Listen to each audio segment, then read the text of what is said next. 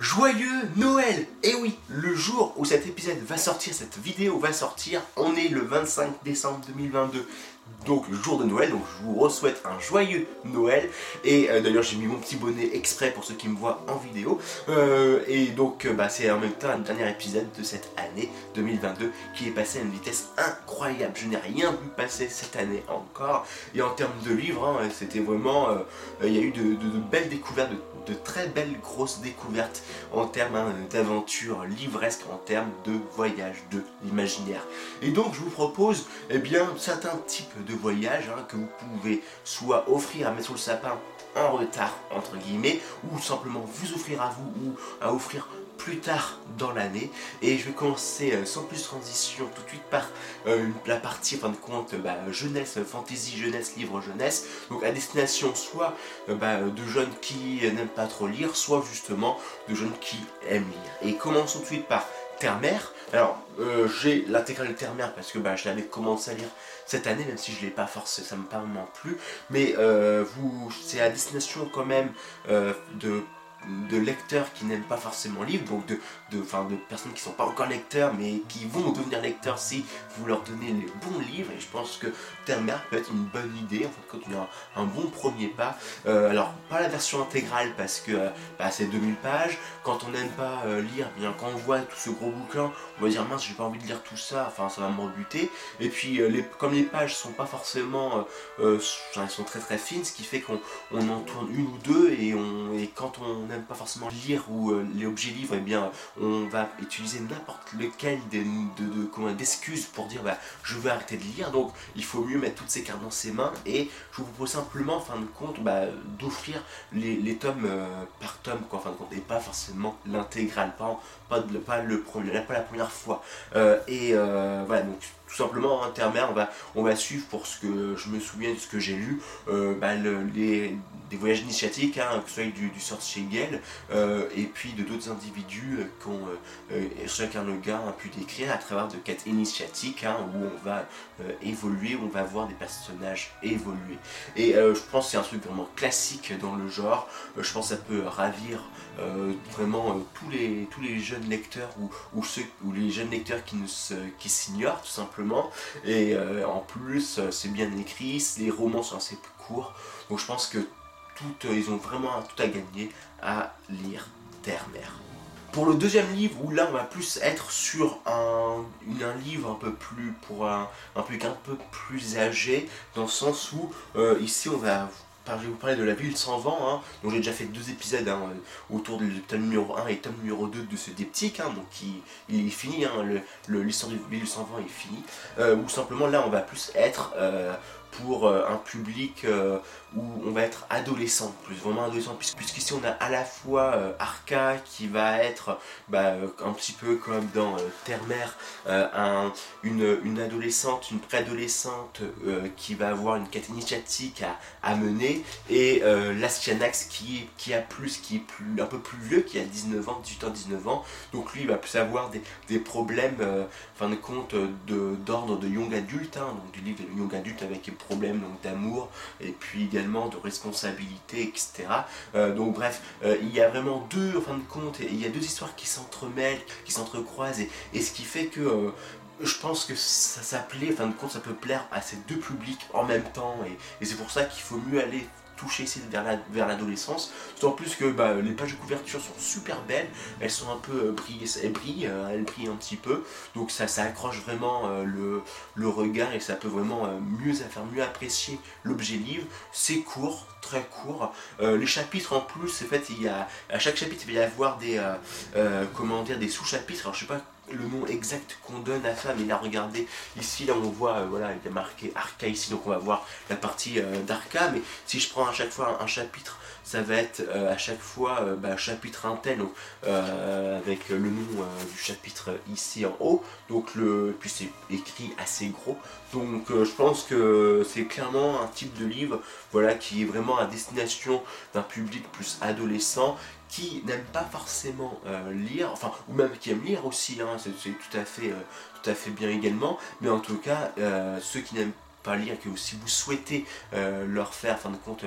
leur faire apprécier l'objet livre et les histoires, je pense que ça pourrait les plaire et leur convenir. Pour ce troisième livre, avec euh, Le secret de J de Pierre Grimberg, le premier tome, on est plus quand même ici à destination d'un public euh, qui apprécie déjà l'objet livre ou qui est habitué à lire et qui va ne pas rechigner à prendre un livre et à le lire, puisque voilà, on est quand même à un roman un peu plus épais, avec plus de 600 pages ici, donc déjà voilà, faut, faut pas non plus pousser Mimi dans les orties. Et là, voilà, on va plus s'adresser à ce type de public-là. Cependant, on reste encore avec un public assez jeune, hein, donc euh, préadolescence, adolescence, ou même pourquoi pas un peu plus euh, un, peu plus tard mais vraiment je pense plus adolescence ici où euh, bah, le but hein, ici on va avoir vraiment une aventure classique dans le genre où on va avoir un ennemi qu'au début on ne connaît pas ils vont les nos héros vont essayer de le, bah, de chercher qui c'est pourquoi ils leur envolent et quel est le secret autour de l'île de J, puisque là on va effectivement avoir un, secret presque centenaire où eh bien, leur ancêtre, l'ensemble de ces personnages ou presque, ont été sur l'île de J en tant qu'ambassadeurs suivant le prophète Null et que eh bien, ils vont devoir eh bien, essayer de comprendre bah, qu'est-ce qui s'est passé il y a plus de 100 ans de cela et pourquoi est-ce qu'on leur en veut aujourd'hui encore. Bref, ici on est vraiment sur un public euh, voilà, adolescent, je me répète, mais euh, voilà, c'est important je trouve, et qui apprécie déjà l'objet livre. Pour le quatrième livre que je vous propose et qui m'a vraiment énormément plu, en fin de compte, cette année, à le découvrir et à le lire, c'est bien entendu le cycle de Sif de Patrick Cadetney. Alors là, clairement, on, est, on ne s'adresse plus du tout au même public. Alors oui, je pense que euh, les adolescents qui savent vraiment, qui adorent lire, je pense que ça vous leur ferez un vrai plaisir, je pense, de leur offrir ça. Mais on est vraiment plus ici à un public un peu plus âgé, où là on est vraiment à on a vraiment affaire à des, livres assez, assez costauds, assez bien, fin de compte, assez bien dodus, j'ai envie de dire, un peu bien ventru, euh, dans le sens où bah voilà, on a affaire à un cycle, à plusieurs livres, où à chaque fois, chaque livre, c'est à peu près entre 600, 700, 800 pages. Donc c'est pour vous dire quand même la taille euh, de, la bête, de la bête et où en fin de compte on va suivre Sif qui est notre individu qui est euh, un, bah, un Sif, c'est-à-dire que c'est un peuple du Sif qui n'est pas du tout apprécié par euh, les habitants de Cambrum, qui est une primauté. Euh, sauf que, bah, en plus, Sassif, c'est un, orphelin, il habite, enfin, en tout cas, il est logé dans la ferme de Taïron, qui est une sorte d'orphelinat avec trois autres orphelins. Et euh, le truc, c'est que, eh bien, dans les primautés qui ont été conquis par le roi Baï, eh bien, très bientôt, en fin de compte, de s'entre-déchirer, parce que le roi Baï commence à mourir, enfin, il, il va il vieillit, il est vieux et il, est sur la fin, il est sur sa fin, ce qui fait que bah, il n'y a pas d'héritier en fin de compte euh, qui fait l'unanimité parmi l'ensemble euh, fin de compte des rois, des primautés, etc. ou de l'ensemble des, nobles ou euh, de, la haute sphère dirigeante du royaume du roi Baï, ce qui fait que eh bien, les anciens conflits qui sont tus par euh, le fait de la gouvernance de la régence du roi Baï commence à émerger à nouveau et donc dans, ce, dans cette période de trouble et puis euh, incertain eh bien et eh bah, euh, Zif, Sif va être en fin de compte mal vu, va être planté du doigt et il va devoir survivre dans cette région, dans cette contrée où tout est contre lui. Alors, euh, personnellement, voilà, enfin moi c'était une grande découverte incroyable, la fantaisie, euh, voilà, euh, donc française, vraiment du, un, niveau incroyable. moi c'est vraiment un, un grand coup de cœur, et que si vous connaissez quelqu'un, ou si vous-même vous appréciez la fantaisie ou la littérature de l'imaginaire, je pense que c'est un incontournable, c'est un, un must-have dans sa bibliothèque, ou en tout cas, il fallait, ou il faut le lire. D'autant plus que donc là j'ai les, trois, les deux premiers tomes donc cycle de Sif, normalement il devrait y en avoir 7 tomes, et le troisième tome est déjà sorti, donc c'est La charrue et les chiens, ou Les chiens et la charrue aux éditions Au Diable Vauvert. Euh, bon, pas encore en édition, donc full USF, mais ça devrait plus tarder à arriver là. Je ne pouvais pas faire cet épisode sans parler, sans évoquer un de ces euh, un de ses livres, je parle bien entendu ici hein, de Jean-Philippe Jarowski et notamment du cycle euh, Roi du Monde euh, où nous allons suivre Bélovez. Alors euh, voilà, donc je vais pas vous cacher, j'avais pas du tout aimé, enfin j'avais très peu aimé un même pas mort que j'avais lu en début d'année où la, dernière partie j'ai trouvé un peu trop longuée, j'ai trouvé un peu bizarre, enfin j'avais pas, réussi, pas réussi à me recentrer sur dans l'histoire dans laquelle on était plongé dans cette, dans même pas mort, je savais pas si encore une analepse d'analepse d'analepse ou si c'était une divagation, enfin bref, j'ai vraiment eu du mal avec la dernière partie de même pas mort, mais fort heureusement, au mois d'août, j'ai lu bah, de Meute à mort, donc Chasse Royale, le tome numéro de Chasse Royale de Meute à mort, qui est la suite hein, de même pas mort, où, là j'ai simplement adoré, enfin, c'était vraiment le, un grand coup de cœur, mais immense grand coup de cœur, et j'ai très rarement lu un livre comme cela, ou qui m'a tenu en haleine, euh, comme euh, il m'a tenu en haleine euh, bah, de meute à mort, ce qui fait que, et puis voilà, de, grands arrières pro, enfin c'était la suite hein, donc de, meute à mort était vraiment très sympa également, et promet quelque chose d'incroyable bah, après pour Curé Chaude, ce qui fait que eh bien, je ne peux que vous conseiller bah, ce cycle hein, donc, de, Roi du Monde de Jean-Philippe Jarowski, de manière, Jean-Philippe Jarowski c'est un must-have, hein, c'est un must-read, c'est un, vous devez, en fin de compte, c'est un fan de l'imaginaire et notamment de l'imaginaire français de euh, lire au moins une fois un livre de Jean-Philippe Jarowski parce que bah voilà c'est juste une plume incroyable un imaginaire je pense euh, bien cohérent bien défini et qui nous permet de nous plonger vraiment euh, bah, dans de la, fantaisie telle qu'on l'adore quoi tout simplement telle qu'on peut l'apprécier dans toute sa splendeur dans, dans, toute sa beauté en fin de compte. Et voilà c'est pour ça que bah, je ne pouvais pas en fin de compte faire cet épisode sans parler d'un livre de Jean-Philippe Jarowski. Et enfin, dernier livre, en fin de compte, ou en tout cas, dernière diptyque, si j'ose dire, de, euh, euh, de cet épisode, c'est simplement euh, le, diptyque sur Bohème de Estelle File. Alors, je, suis sûr que c'est le livre que vous attendiez le moins à ce que je, que je mette en avant, parce que c'est vrai que j'avais j'avais pas été trop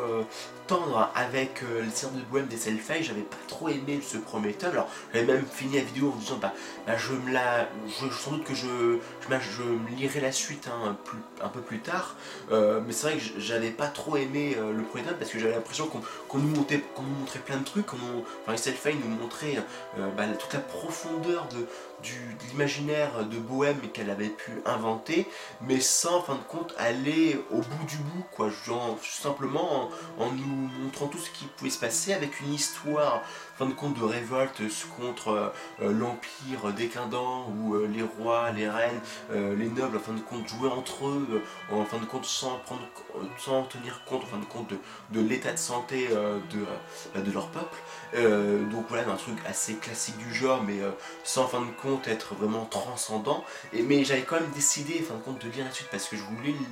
garder la suite et que de temps en temps j'étais émerveillé par la magie et le lore qu'il y avait derrière. Et bah, j'avais décidé donc de lire la suite et bah voilà, c'est ce que j'ai lu. Bah, je me, on m'a procuré la suite, donc la de Bohème. Alors malheureusement, pas dans la même édition que, les, que de Bohème, mais bon, bah, c'est pas trop grave, mais euh, parce que, bah, fin de compte, j'ai juste été, euh, j'ai juste apprécié, j'ai simplement été, euh, bah, fin de compte, un, vrai coup de cœur, je pense. Pour les révoltés de Bohème, c'était vraiment un excellent livre, et je ne peux que vous conseiller de lire donc bah, les, deux tomes, les, les de Bohème et les révoltés de Bohème. Alors, même si j'ai l'impression qu'on pourrait limite lire les révoltés de Bohème sans les de Bohème, parce que du fait qu'il y ait 15 ans, à peu près 15-20 ans, euh, qui a séparé deux histoires. Quand moi, euh, j'ai commencé euh, bah, les, révoltés de, les de Bohème, j'ai eu cette